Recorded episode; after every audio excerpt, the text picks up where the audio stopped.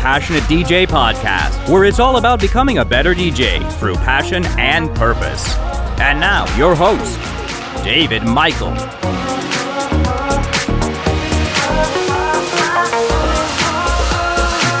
Hello, everybody. Welcome to the Passionate DJ podcast. I'm your host, David Michael. Now, many of us DJs have wide eyes and high hopes for playing those mega, big room headliner spots and getting paid to travel the world. Realistically, the most common scenario for a club DJ is to be an opener for such an act. Now, the warm up DJ has a very specific and important role, and it can often feel like an underappreciated position to be in. But it's an art form all its own, and it's one that we should find joy in. And when you have a crowd full of people who have arrived to see someone who is not you, it can be intimidating to be put in the position of convincing them to like you, while simultaneously restraining yourself as to not overstep the headliner. Conversely, many people feel that the opener should bring everything they've got, since that's sort of their time to shine. Now, the role of warm up DJs is often debated, and there are a lot of arguments which all hold merit. In episode 43, we talk about various approaches to warming up a room for a top billing act. We discuss the struggles of the warm up DJ. For example, how easy it is to get stuck doing warm up gigs once promoters figure out that you're good at it.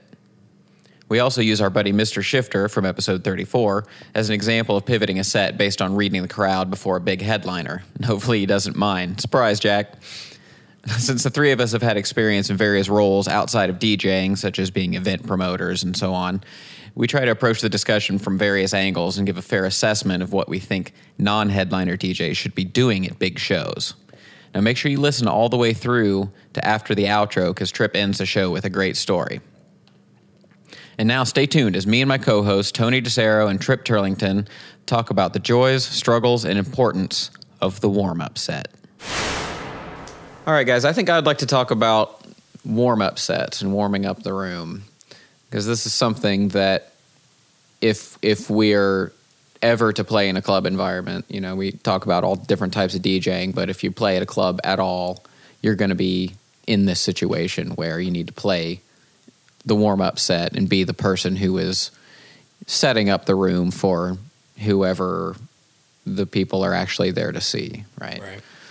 And so, I mean, I guess where I want to start with this is do you guys think that there is there an art to warming up the room or should the the DJ just do what it is that they do because that's their moment to shine? Both. Okay. so so you don't think they're mutually exclusive? No, not necessarily. I think the the the balance there is both in recognizing what you're doing and when you're supposed to do it.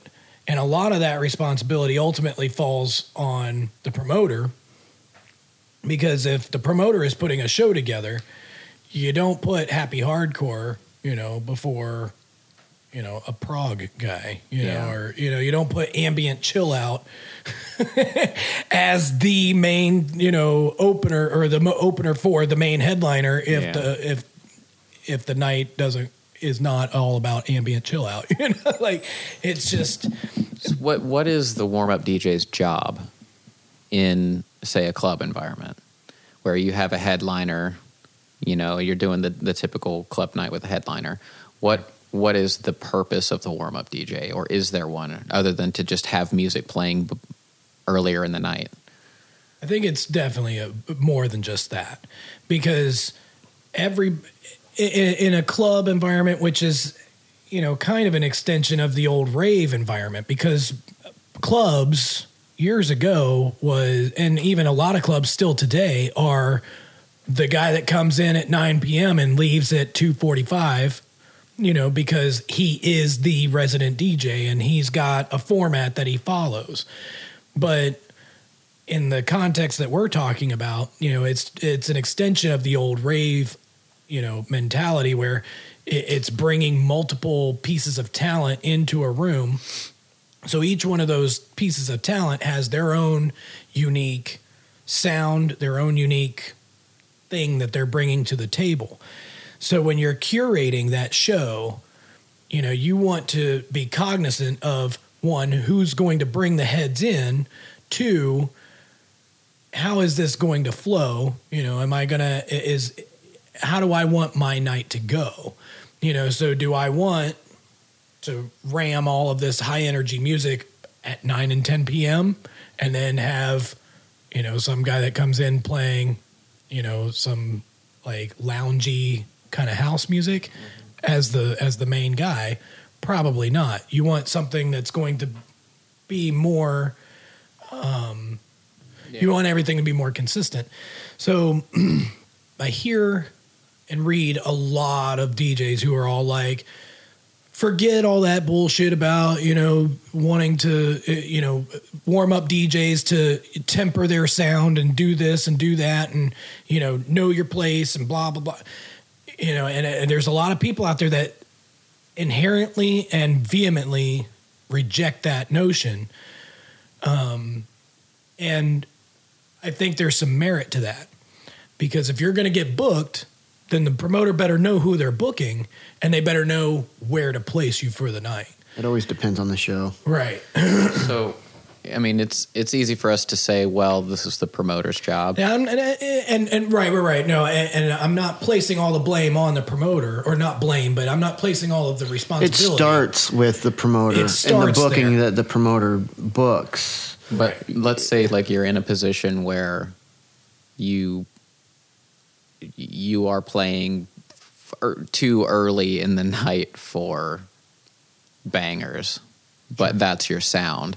What do you like? That's whether you have good promoter, bad promoter, whatever. This is the position you're in. Sure. And let's let's even take it a step further. And I and hopefully you're okay with me putting it this way, but let's take like a multi-format show, like a three-dimensional First Friday. Now, those kind of shows are very community driven and we're trying to you know bring new people into the fold and give other people a chance you know i've seen you bring a lot of new djs into the fold there Okay. and so in order to do that in a town like dayton you know you need to have a lot of variety you know a lot of different kinds of music You and you're it- going to run into high energy stuff when you're doing that and Well, so sometimes it's a you you know you have to make that decision am i going to put this person on for the sake of the community and i'm sure that's probably something that you struggle with you know like john probably struggles with with uh, uh, edm, EDM tuesday Tuesdays. because that's entirely like if you are in Dayton and you want to DJ, this is your shot. Come and do it. This is a you know we're all lifting each other up and doing this together kind of thing. And so that means you're going to get what you get. You know, Right. so it it you can say it's the promoter's responsibility, but sometimes the promoter might consciously make that choice, even knowing that. I think you know. that's kind of like, but you know what you're like. That's the product that you're putting together, though. So the people who attend that show know that they're that that's going to be what they're getting. So when John says "come as you are," mm-hmm. and everybody you know is is the collective grassroots like okay so most of those newer up and coming DJs probably know some of the people in that room already you know and and it all just kind of converges But those shows aren't warm up sets necessarily. Right. It's just everybody getting a different slot. So it kind of differs from we're bringing a headliner in right and yada right, yada. right Yeah, that's where it, it it's depends on the show. The promoter booking the show knows like ex- if I book you or I book you, I know what to expect. You know what I mean? And that's why I book you when it comes to which one of me are you booking um either one of you guys, no Trip which, or David. which, which one of me Trip Turlington, you know, but but I see what you're saying. I absolutely I see what you're saying, but yeah no I'm, I'm just busting you you know, you play, but to me, you play a breakier format. You don't play a four on the floor. For you do play tech house and whatever, but as of late, you play a lot of you know breakier Right, right, stuff, right. Uh, a broken beat, and I know to put that number one because of your experience at a decent time slot, your skill set. Um, Well, you've and- worked with us long enough to know that we're going to respect the slot. yeah, and Right. and also I don't want to do four on the floor, four on the floor, four on the floor, four on the floor, four on the floor. I want to do you know four on the floor, four on the floor, broken beat, four on the floor. So it's it's all strategically placed, and you know that's that night. Now, Right. Taking that to an and that's just local regional. So we do a night that's just solely based on a headliner or a tour or an act coming in town. It it still relies on the promoter, you know, f- to put you because I know that you're not going to take the room through the roof, you know, at the beginning of the night. You know, even before a headliner, you know, most of our headliners actually. But if we were to do a craze headliner, I'd put Trip on before craze. He's a broken beat. People are waiting for that that hip hop sound. They know what they're expecting. House, you, Mike Diamond, whatever. I, but ultimately, it does. I feel like it falls on the promoter, knowing the show, knowing the act that he's booking, and if it's a if it's a local regional thing like Three Dimensionals First Friday, then I you know nine or ten o'clock slots. Those early slots are more for the upcoming guys. You know what I mean? A- And, to me, play you. You know, and, and I'm going to, I, I know what you play. That's why I'm booking you. And I know what slot I'm going to put you on based on your skill set, how long you've been playing. You know what I mean? Things like that. I still know what you're going to play. But I also know that at 9 and 10 o'clock, not many people come out to the clubs other than the people that are coming to see you. You know what I mean? right.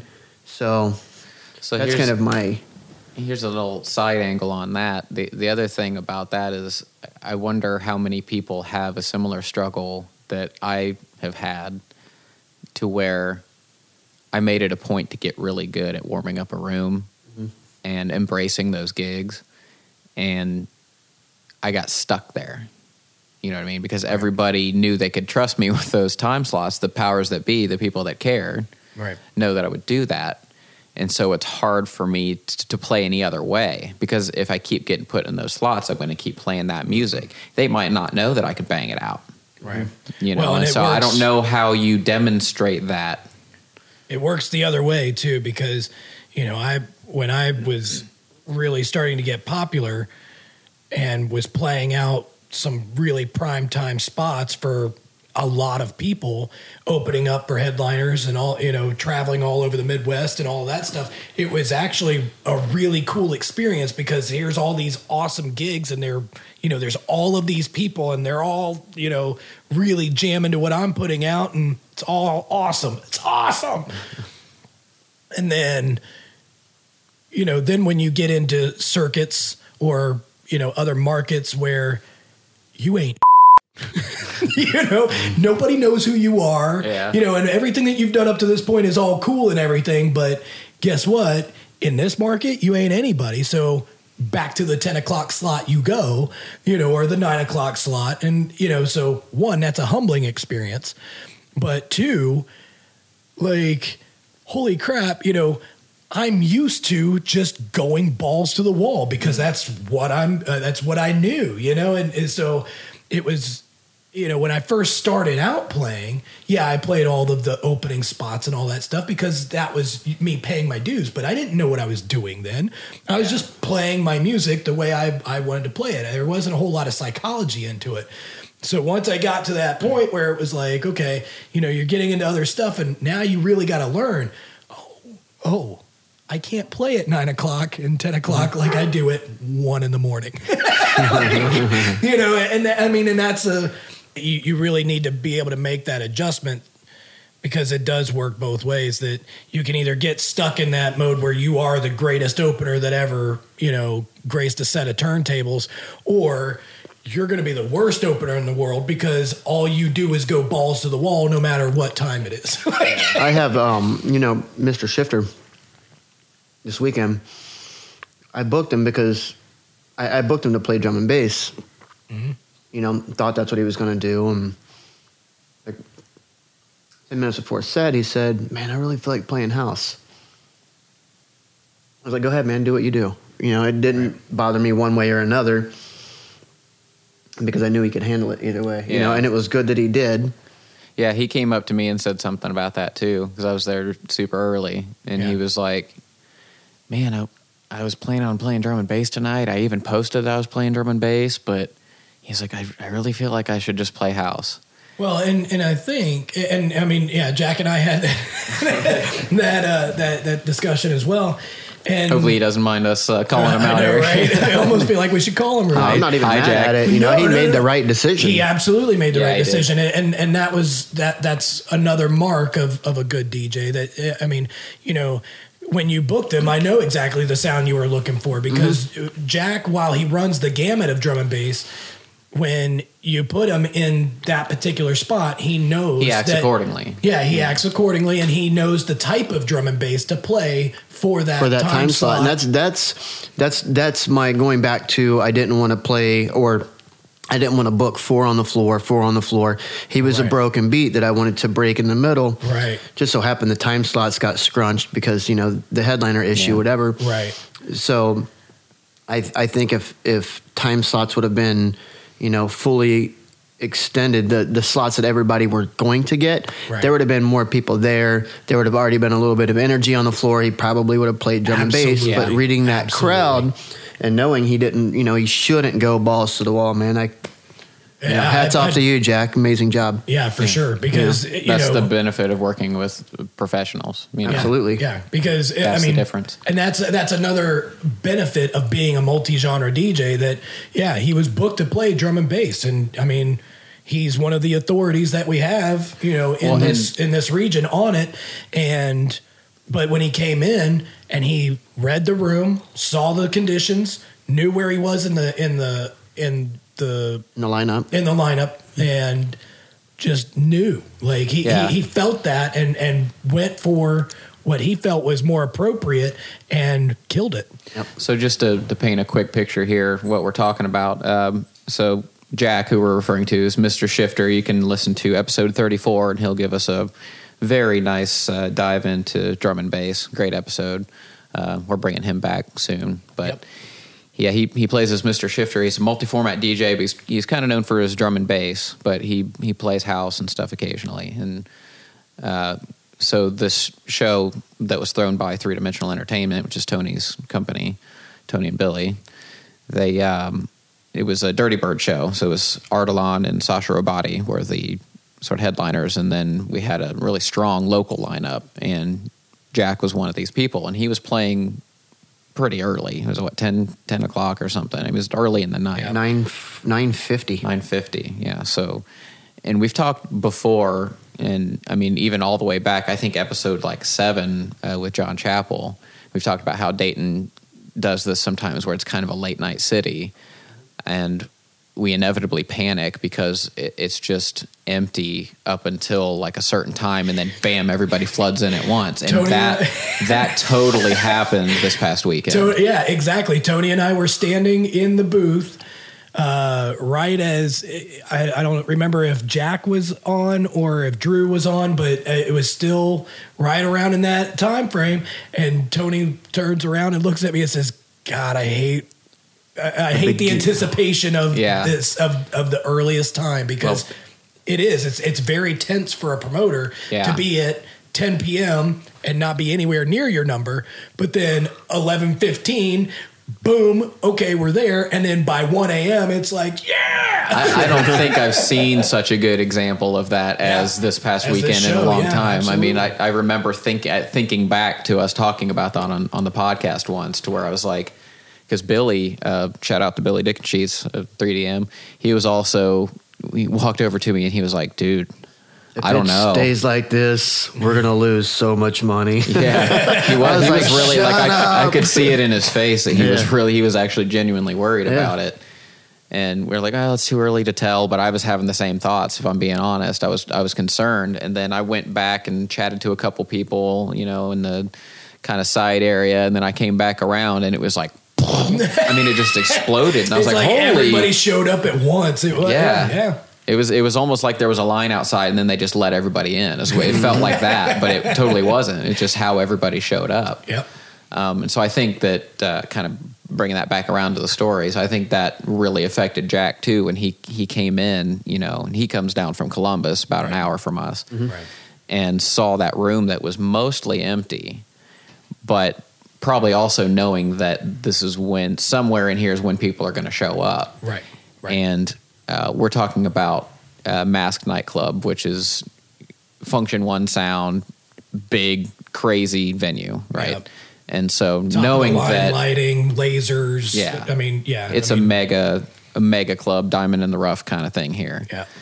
And I think knowing that people would walk in to that and have it be that intense of music, I think that he was like, I don't think that's the right choice. Right. And I don't want to speak for him, but that's No, just but the I impression that I got. Yeah, between the the three of us, each having that conversation with him, I'm pretty sure. I mean, we all had the exact Mm-hmm. same sentiment from him, and and again, that was the absolute best And, call. and people didn't really start showing up in the venue until kind of towards the end of his set, but a few started trickling in Yep. before the big boom. They weren't even And- barely there for Drew's set, which was the Yeah. following set. right, But but I think that that was the right choice because the few people that did come in early, I I think that you know leading into Drew and knowing that he was going to play what he was going to play, which is kind of deeper dark techno and and that he's got his own brand that we all recognize. sure does. Yep. And so I yeah I think he made the right choice and that was a very intelligent approach that it it takes not only a level of professionalism to do that. He's going to get a huge head from this, right? but but it takes uh, it, it- you have to really be able to keep your ego in check to be able to do that. Uh, you made the right call. Yeah, for sure. Yeah, I, th- I think that's important too, and I think you know we have these discussions, and and after the last episode or two, there were some Facebook discussions that we all kind of participated in with some of our friends and talking about crowd reading and that kind of thing, and you know it's there's an argument to be made for presenting your art versus uh, DJing more like a job. And like I understand that disconnect, and some people that's kind of a spectrum. People land on either side of that. Absolutely. Yeah. But when you know seeing that happen this past weekend, I mean, it was a very clear scenario The- where it made sense for for Jack to have the versatility that he did and to have the level of professionalism to make that choice And you in the moment. Uh, And he was prepared for it. that regardless like we all know that he's known for multi-genre you know. He hell i learned about him listening to guilty pleasures which was an 80s mix Yeah. you know. So he does all kinds of things but he also stayed as himself as you know an artist you know. Yeah. he he was still playing music that he enjoyed. He was doing it the way that he did it you know. He was still it, it's not like he was compromising. compromising Yeah, himself yeah, as an not at all. artist. You know, it's Right. he took it in the direction that he felt the room was going in. So that's what he did. So, how do you guys prepare for a warm up gig? Like, let's say um, you, you get the call, and in three weeks, you're opening for blah, blah, blah headline. Okay. I'll say that right now because I just got the call. I'm opening for Claude VonStroke yeah, in a few go, yeah, go ahead. Bring Yeah, yeah, throw, that, throw that in there. Um, so I, I just really what I do is I say, okay, I'm opening for Claude VonStroke. I think his style, I you know, I, I the style that he plays, th- those I, I know that that 99.9 percent of that crowd is going to be there to see Claude VonStroke, not mm-hmm. Tony DeSaro.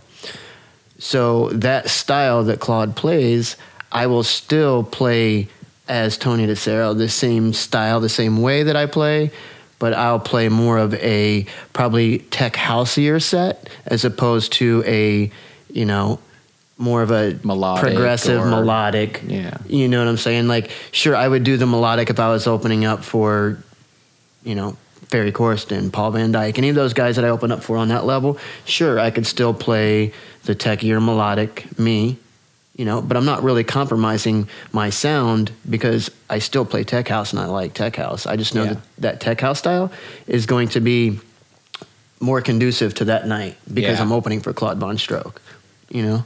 So yeah, that that's just that's how I prepare for the night. Well, then what I'll do is I'll go, you know, quote unquote air quotes record shopping, and I will listen to a lot of things and say, you know, oh, this will probably work. This will probably work, and you know, I'll compile.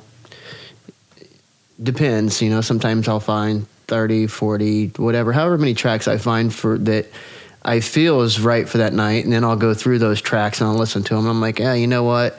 I listened to this one a little deeper. I don't think this one's going to work, so I pull that one out, and I kind of, if I'm playing an hour, I'll I'll compile it to a good 15 tracks. You know, if I'm playing an hour and a half, I'll about 30 tracks. You know, because there's going to be a couple in there that may not work, and I have to get get out of right away. Yeah. You know, but I know that the ones that are in there will still work in some way, shape, or form because it's you know geared towards said headliner. Yeah. You know, or gig. So I'm glad you brought that up because I was going to ask, like, how much do you get? Because I know if I, whether I'm familiar with the headliner I'll be warming up for or not, as soon as I get the call or the confirmation, the first thing I start doing is like researching their sound. like, next next couple times I go for a drive, my Spotify playlist is that artist, you know, and Right. so I'm trying to get a feel for what's going to be happening, or even for the podcast, you know, like when we had Egyptian Lover coming in, like I was listening to his album on repeat for the couple of days leading up to it because I wanted to be just really in that zone to be able to have that context. And, you know, doing the kind of DJing that we all like to do, that context is really important. Right. Um, so I, de- I definitely do do my homework. You know, I didn't do the- that the during the golf clap show. Oh yeah, and, the, and a few days before the golf clap show, I listened to their SoundCloud and I was like, "Oh shit!" because they, like their SoundCloud, you listen to their production, it's more of a like a deep house Yeah. style, you know. And I was freaking out. I I text Aaron Miller, I text um, Chad, and I said, "Dude, I had no idea these guys were playing." You know, but they're when they played live, they everything flowed well because they took it. Obviously, they were headlining; they weren't playing that deep house on their headlining slot. So, you know, luckily it all worked out. But yeah, I, I, I always try and compile tracks that I feel that will go conducive with the headliner that I'm opening for. You know, Yeah. and then narrow it down to your top whatever that you decide and you feel it's going to work. But I will say, and this is probably especially relevant to us because of the kind of music that we're into. But when there is a, a headline or a, a warm up DJ, especially like when I say warm up, I mean like they're immediately preceding the headliner. direct support. direct support. Um, I hate when they play something that's just so off the wall or way too turned, You know, way too high energy for it, so that the headliner, especially if I know what I'm there to see, and I know that the headliner is either going to have to bring it down a couple notches and everyone's going to lose some energy for a while. Or they're going to have to make some kind of compromise, you know. There's there were times when uh, a couple years ago when I was uh, doing the Mexico thing, there were times because the kids that win the DJ competitions, you know, and whatever, there were a couple guys that got booked to open up for some of those headliners down there, playing their tracks. Oh, you just took uh, I mean, my we- joke. we- I was waiting for it to come back around to me because that was going to be my joke. You know what I do to prepare when I'm going to be direct support for somebody? I go Download to Beatport and I buy 20 of their tracks, and that's my set. And then you know, it, Download their it wasn't even. Sometimes it wasn't even their tracks. It was the Beatport top twenty.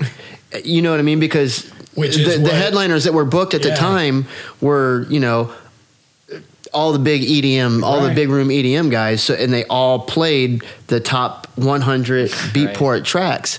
And some of those kids that came in to play before Mm. the headliner or even opening the room were playing those tracks. And I had to literally go up and tell them, "You're done." And bring the next DJ up that really knew what to do, which half the time it was me.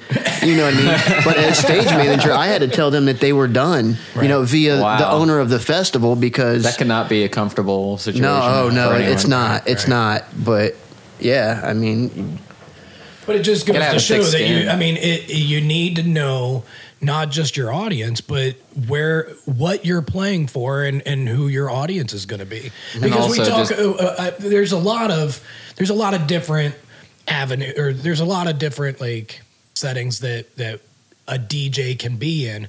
But when we're talking about a performance type DJ, which we tend to lean towards that discussion a lot because that's what we identify with you need to know that. I mean, you Yeah. need to know who you're opening for. You need to know that sound. You need to know all of those things because in that, yeah, I mean, jokingly, I mean that that is a, a common.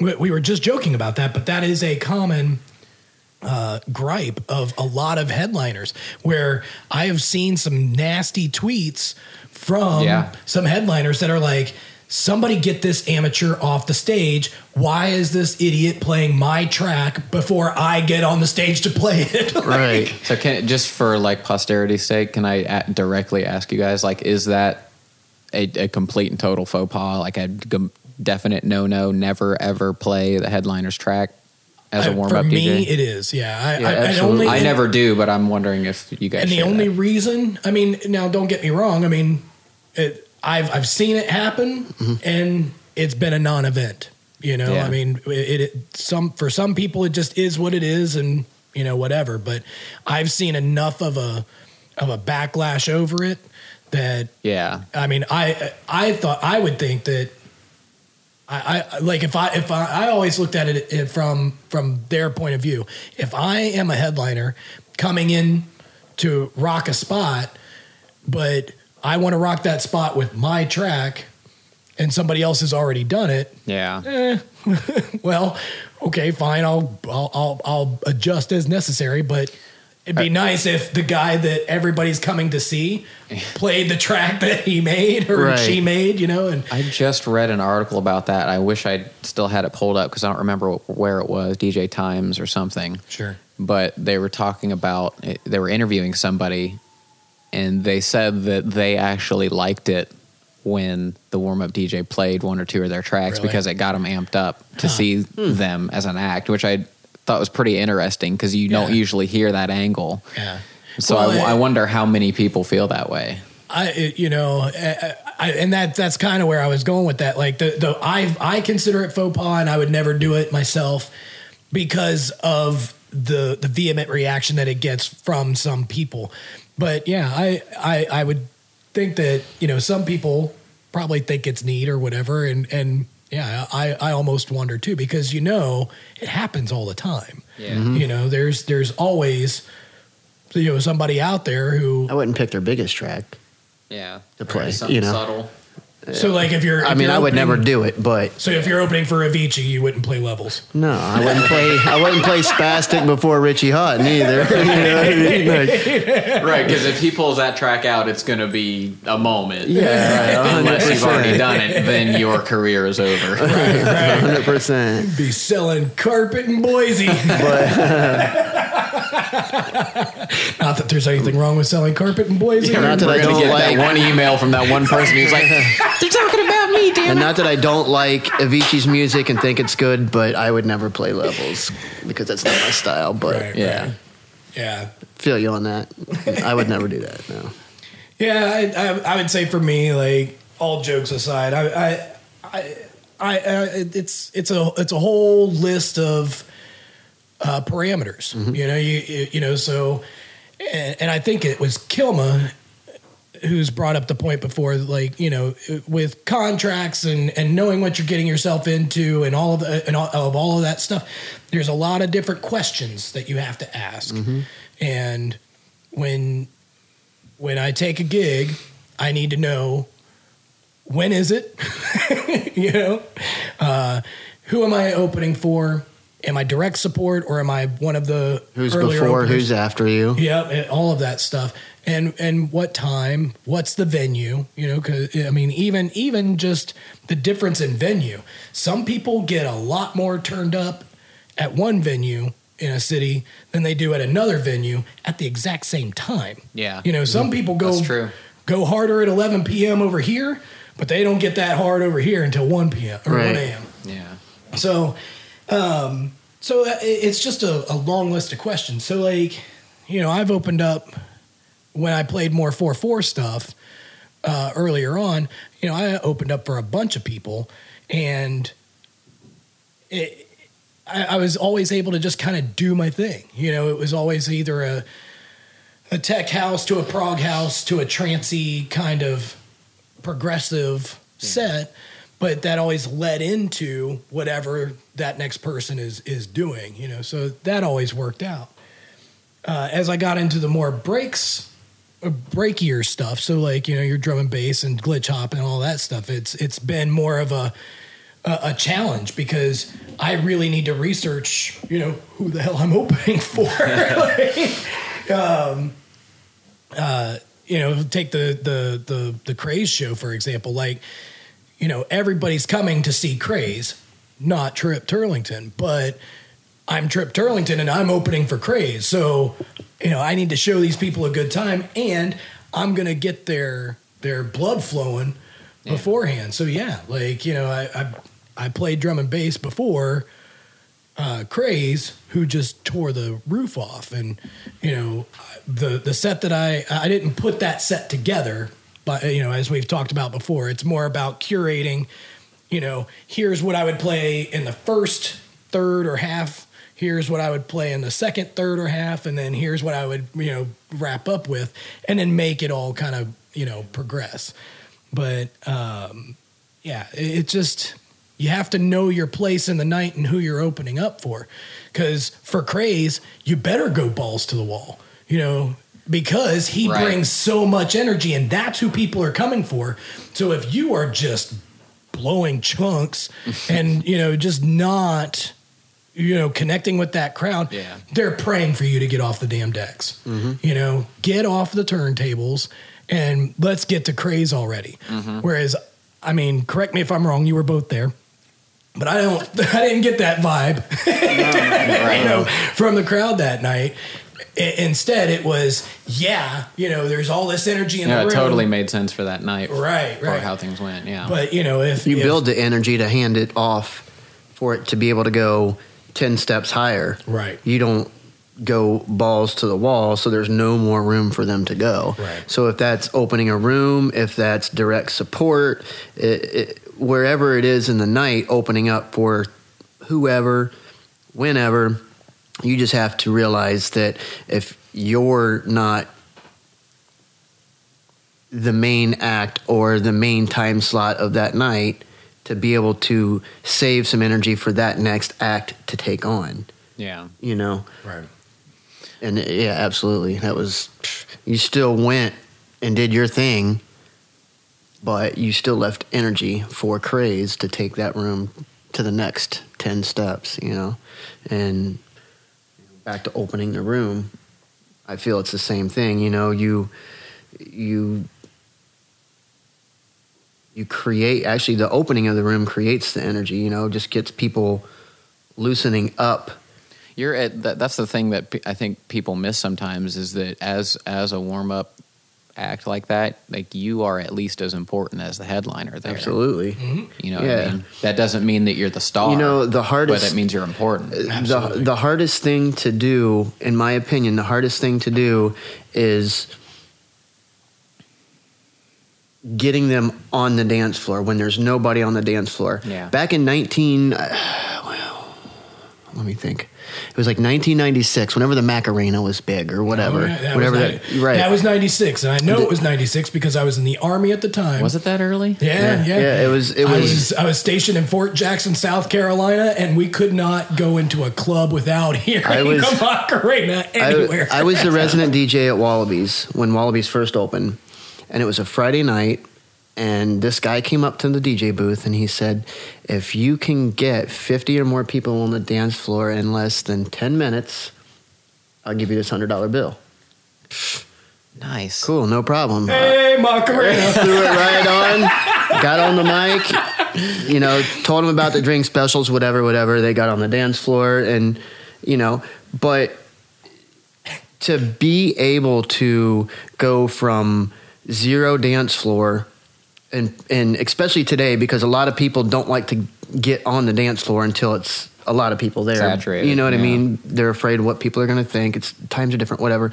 But to be able to create that energy enough to where it's just a little bit, but it's enough for people to kind of start bobbing their head, feel comfortable with the music, you know, feel it, and get on the dance floor. To me, is very very difficult thing to do. Yeah, because no if- matter what situation or, or if you just suddenly come in out of the gate and you like drop somebody's jam, Mm-hmm. then you're going to get that one or two like super outgoing, energetic people to come out and they're going to dance on the dance floor a minute and it's going to be a fun little moment and then it's going to be over. Right. Right.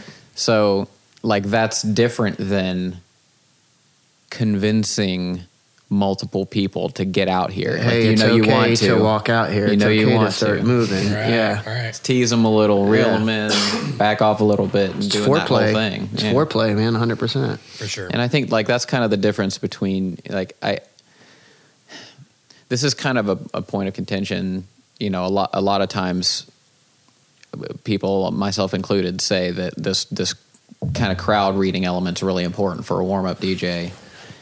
But then there's this other kind of side of the of the fence that say this is your opportunity. I think you know Steve Gilson would have a different opinion on this. We've had this conversation before. We could mm-hmm. maybe bring him in if he'd want to talk about it. But you know, he was like, I I brought it hard every time I mm-hmm. played because that was my opportunity. Take it or leave it. I'm playing what I play, and it's up to you to put me where I go. And I I get that. I do. And there's a lot of people that are on that side of the fence. But I think that like the difference is that people who think the way that I do and I think that that you guys do. Uh, it's the difference between a DJ who um, they realize that they're part of a bigger plan here, and, and not like in a religious sense, but like in the terms Right. of the entire night, Right. or the entire local scene, or whatever, like whatever cog in the wheel that you are. That there, there's certain among us that are trying to make sure those gears keep turning in a certain way. And so we all kind of have this give take thing that happens. Right. And I don't see anything wrong with that. In fact, I think that's a good thing. I think that's how you convince people who weren't going to dance to dance and you know that and that's also how you get promoters to trust you with Absolutely. bigger better time slots. And for me, like it- going back to your point right there, I mean, just the the whole cog in the wheel thing. Like we've all been at those parties where, you know, whether it was just a bad decision to put a particular DJ in a particular spot, or whether that DJ is just trying to go hard at ten thirty, you know, or ten or nine or whatever, but when you when you take all factors into consideration and you come to the table knowing what your role in that whole thing is then you're um you're contributing to the entire evening so when somebody shows up you know then you're you're part of a, a natural flow Yeah. where and, and that's what I would rather be. I would rather be part of the flow and have somebody be really impressed with what I did at that particular time Yeah. And be and and if I walk away and somebody says, "Man, yours was the set of the night." Yeah, I came to see headliner XYZ, but man, you But, really yeah. you really nailed it. That was awesome. Versus me coming in and just going as hard as I can and then what if that's not appropriate, you know, for what what time slot I was booked for and then I end up being that guy that everybody's just like yeah, it's cool and all. Can't wait for this guy to get off, or can't wait for the next guy to come on, or It really cheapens it. Like it feels well, it, it, you're not you. I, I, I it, it's one of those things where you got to keep your ego in check because your name is not at the top of the line of the bill.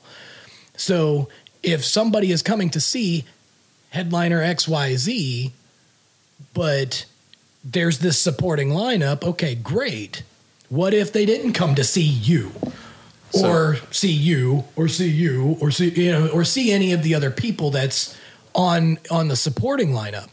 That supporting lineup needs to be able to help curate the the rest of the night too. So it's not it's not always your time to shine, even though it is your time to shine.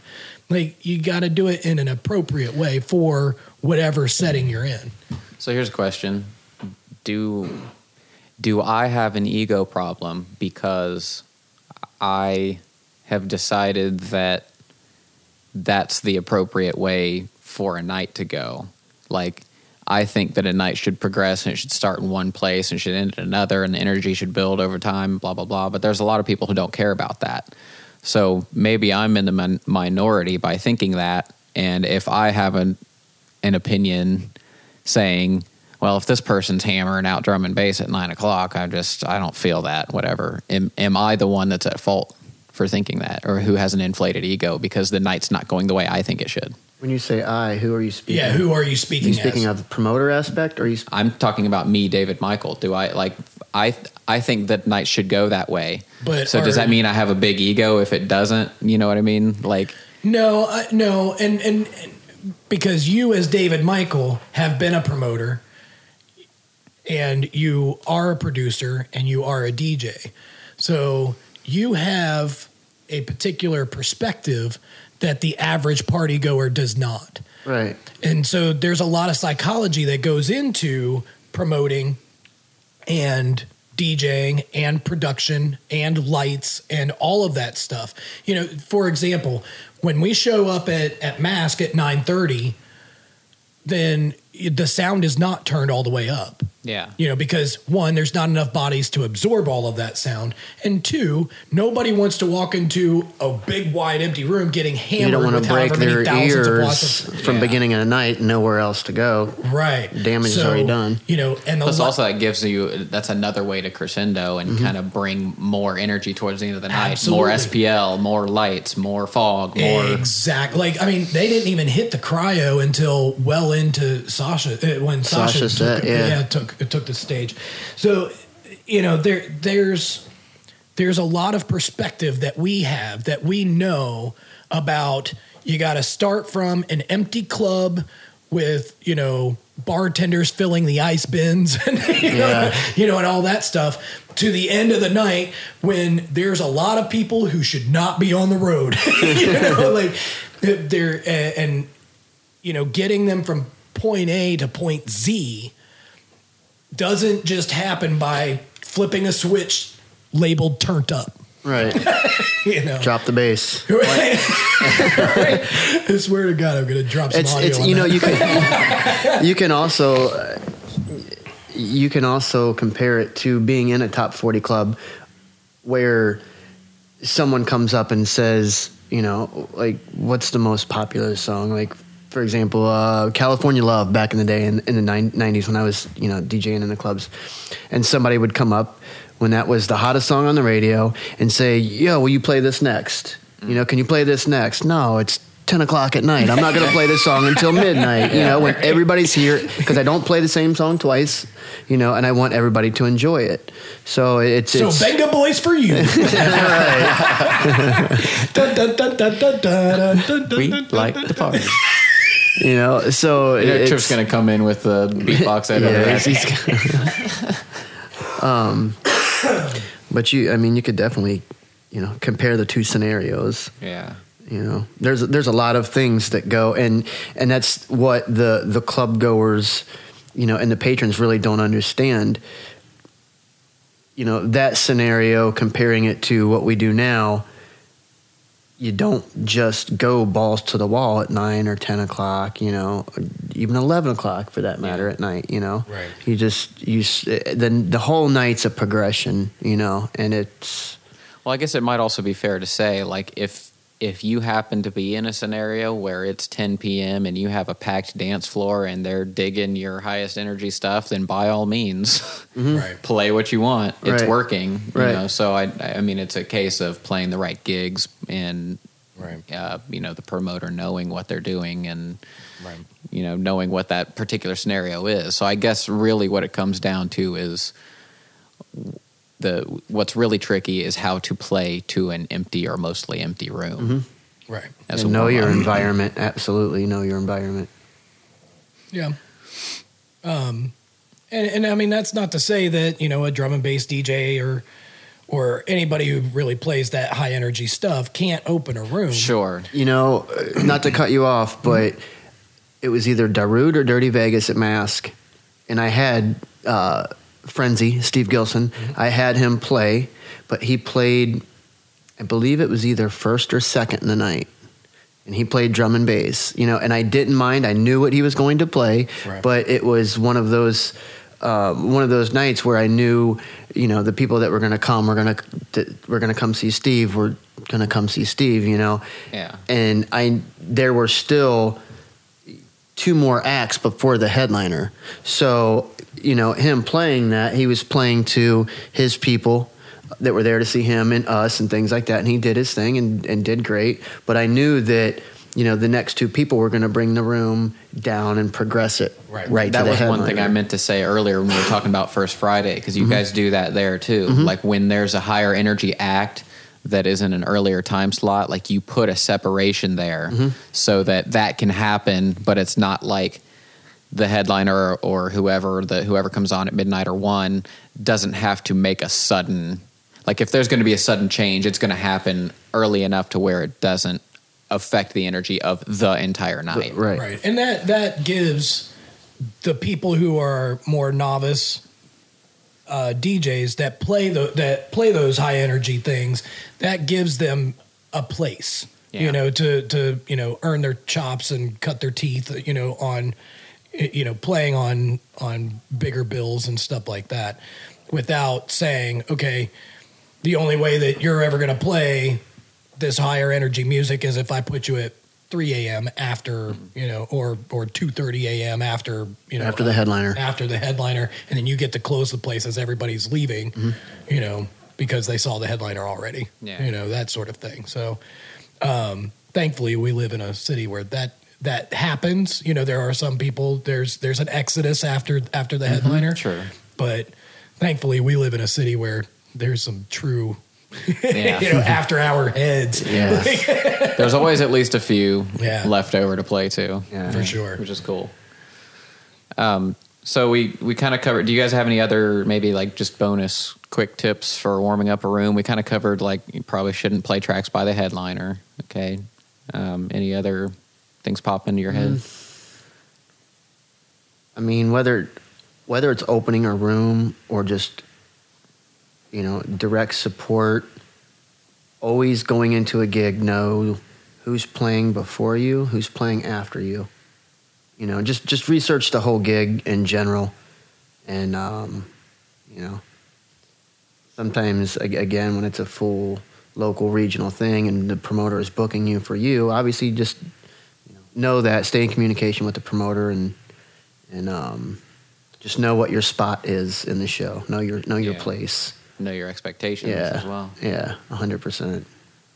Yeah, for me, I would say uh, to kind of piggyback. To pig, piggyback. You can take your bog off me any day. See,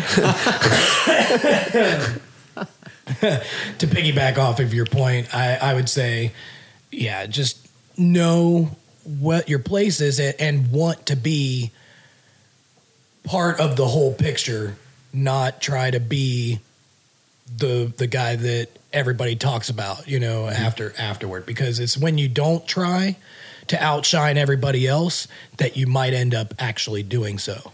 I was going to say, um, uh, if you don't mind, actually, when you're doing the editing of this, um, I have an article that I wrote that's uh, a long time ago, but it's called "The Underdog DJ: Finding Joy in the Warm Up Set." Yeah. If you could drop that in the show notes. Sure.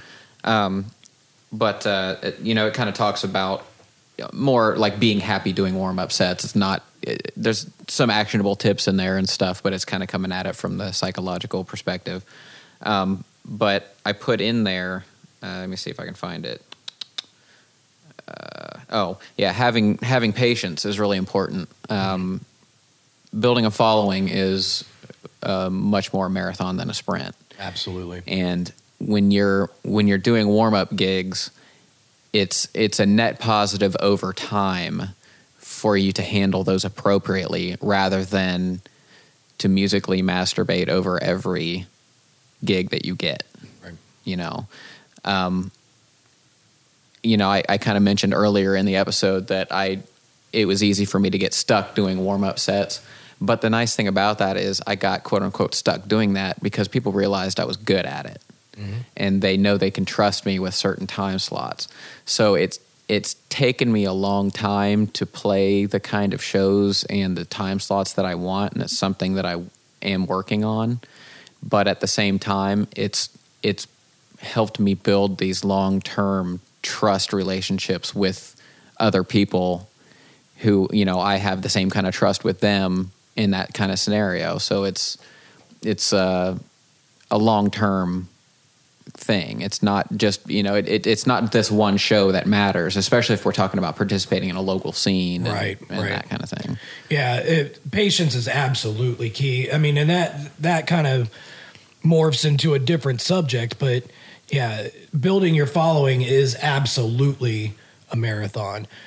And there's not ever going to be one show where you show up and go balls deep and try to outdo everybody else and then walk away with the entire room Yeah, you will get a lot further by just showing up and do what you do appropriate to the time slot and and all other parameters uh, all other parameters considered about that gig just show up and do what you do and you will connect with the people that that will respond to that yeah. Um, a couple other just quick rapid fire tips. Um, getting there early as a warm up DJ is a really good idea, so that you have context. You know, because you there have been shows that I've played entirely differently than I thought I was going to, and th- thankfully I got there early enough to realize I should do that. right Uh, you know, just knowing what the person or two behi- uh, before me have played and what I'm, what the energy of the room is like and what people are doing. You know, kind of people watching and and Yep. that sort of thing. I find that really helpful. The other thing is um, to always be accommodating and polite because even if there's nobody on the dance floor, you never really know who's watching.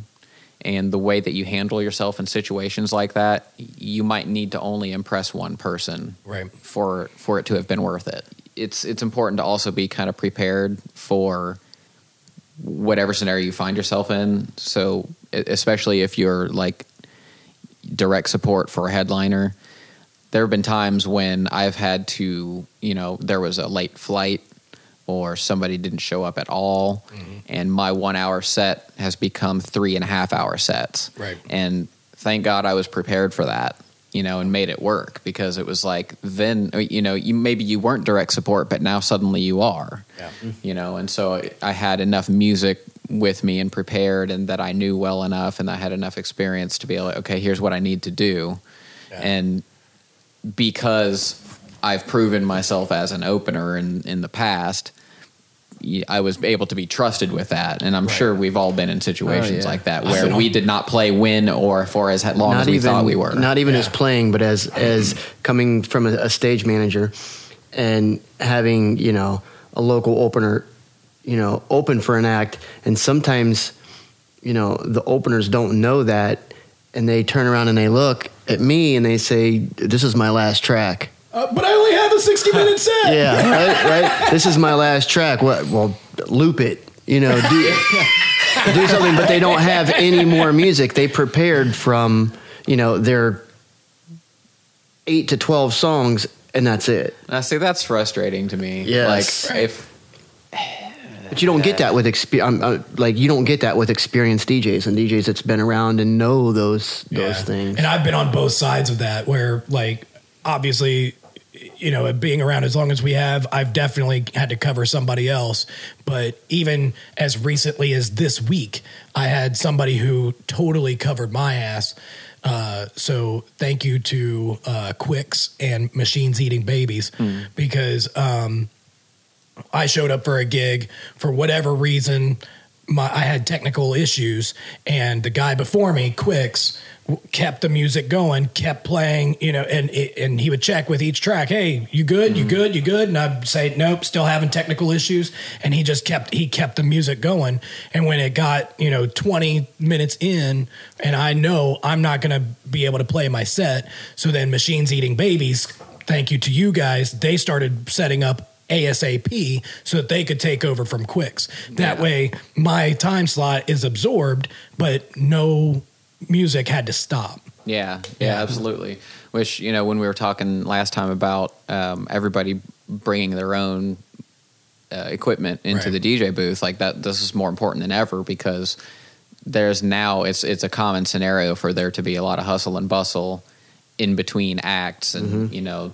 We've all been in that situation where we're up there and we're ducked down so that nobody sees us and we're plugging stuff in and trying to hide from the crowd. I was going to say, I think I spend monitors more and- time ducked behind, ducked uh-huh. under the booth at therapy. What are you doing, ducked under the I booth? knew it. What are you doing?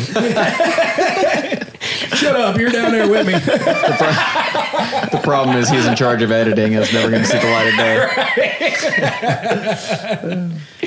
day. nice.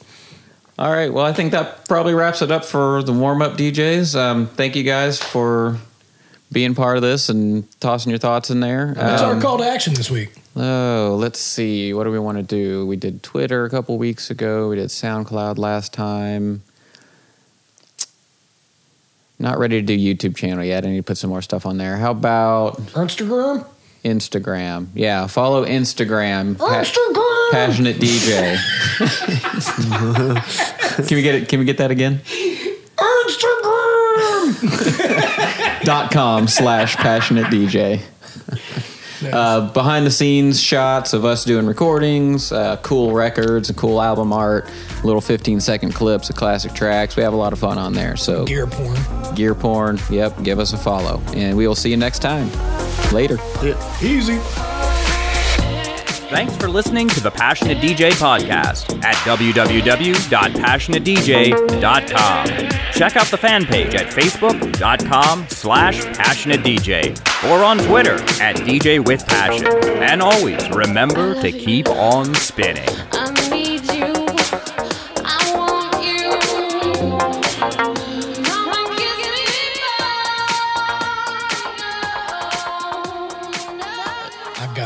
Quick story on that. Sure. years ago there was there was a promoter here in Dayton who uh, you know put together a, a, a lineup of a bunch of older school DJs and all of that stuff and and it was if if you saw the lineup yeah it was going to be a great show and he had a he he had a great venue it was one of the you know classic venues here in Dayton and all that and for whatever reason it was just a poorly promoted show and it was towards the the end of the decline you know before dubstep came along and really picked the scene back up around here and stuff like that. And uh, whatever reason i just i got wasted that night before e- before even getting to the show. Like we, a bunch of us went out to a bar and uh, you know just got totally hammered. And then i show up to this party that had less than 75 people in a venue that holds 2000 so yeah it was like you know you're looking around and i mean just the place was empty.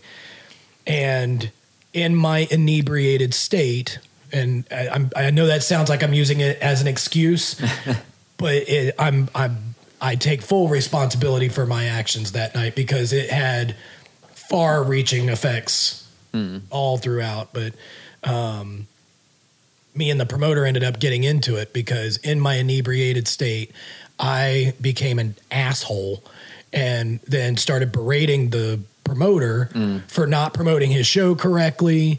And look at this you know this dismal turnout. And oh no it gets worse. And then the headliner uh was actually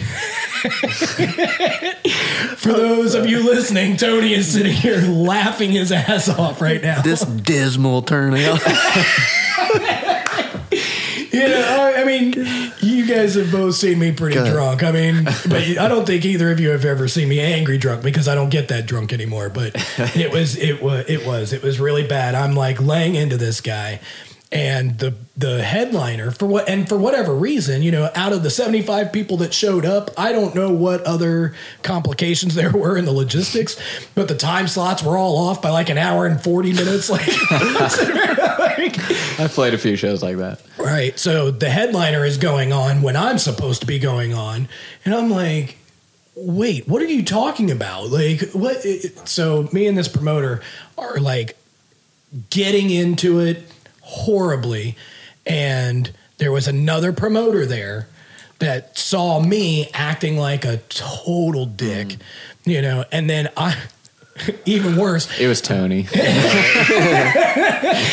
even worse, I go to go get my gear and my or my records from the stage where I was playing at, and then I saw the headliner, and then I was flipping him off, and then telling him to go. It, like, it- yeah, it, it was it was total total stupidity, um, and that ended up costing me not just a gig, but then a rep, my reputation with this particular headliner because I've never I've never even seen that headliner again. But I am sure that as as sure as I'm sitting here telling this story about how I'm an asshole, he's telling somebody else, "Man, I played this show in Dayton, Ohio one time. and This guy was a fuck." yeah, That- and that's why I you know, always talk about this ego thing so often Right, because right. like that word travels fast. Absolutely, a lot faster than than If you did than- good. Yeah, if you are the nice guy or girl and and and you play all you play nice with everybody, that takes a while. It only takes people- one. Yeah, because people direction. don't trust as quickly as they distrust. Yep. Mhm. So as soon as you give them a reason to not trust you or to hate you or to whatever, then then boom, that seals the deal. Well, and trust is such an important thing in this business when you, you know, one promoter might have two or three other promoters that they work closely with that are in their little circle of trust. Right. And Right. if one of you is out, they're all out. Right. And that that's all it takes, you know. And it, it, it might not even be like an intentional blackballing of somebody, but it just like Which does happen. yeah, which does also happen. But it might just be like, oh, if that if that person's going to flip out on me, I just don't want to add that element element to my show. Absolutely. And it might have just been the one time you did that. Right. You know. Right. It's a lot harder to recover from than it is to. and thankfully, I mean the the promoter that that cost that you know that my my actions that night cost me my reputation with that with that headliner because I was being a dick to them. But then I didn't even have an you know any interaction with the person who saw me acting like a like a Yeah. jerk. They just saw it, so they were a bystander. Right, right. So then when I finally see this person or get reintroduced to this person a couple years later, and then they were like, "You were at," and I was all like, "Oh yeah, I don't like to talk about that night," you know, because eh, I mean, you know, it was just it was just a bad night. Like it, it ended up, you know, spilling over into me being a jerk to a circle, my inner circle of friends. Mm. And then that ended up as an argument between me and my my wife at the time, which ended up as an argument at home. Yeah. Now it's like part of real life. right? Yeah, yeah. I wake up the next day and I'm like sleeping in my kid's bed, and like, like- I wake up and I'm like, "What the hell happened?" I'm hearing stories the next day, and I'm like, uh, put, you know, piecing everything together, and I was all like, "Okay, so mental note." Do not drink a 12 pack of Rolling Rock and then follow it up with a, you know, a bottle of vodka and then taking shots of rum. into your gig. yeah, yeah. No, it was, but yeah, no, it was it it was a, an awfully horrible night, and that that maintaining my composure, Yeah. you know, would have went a lot further as far as my reputation was concerned. So yeah.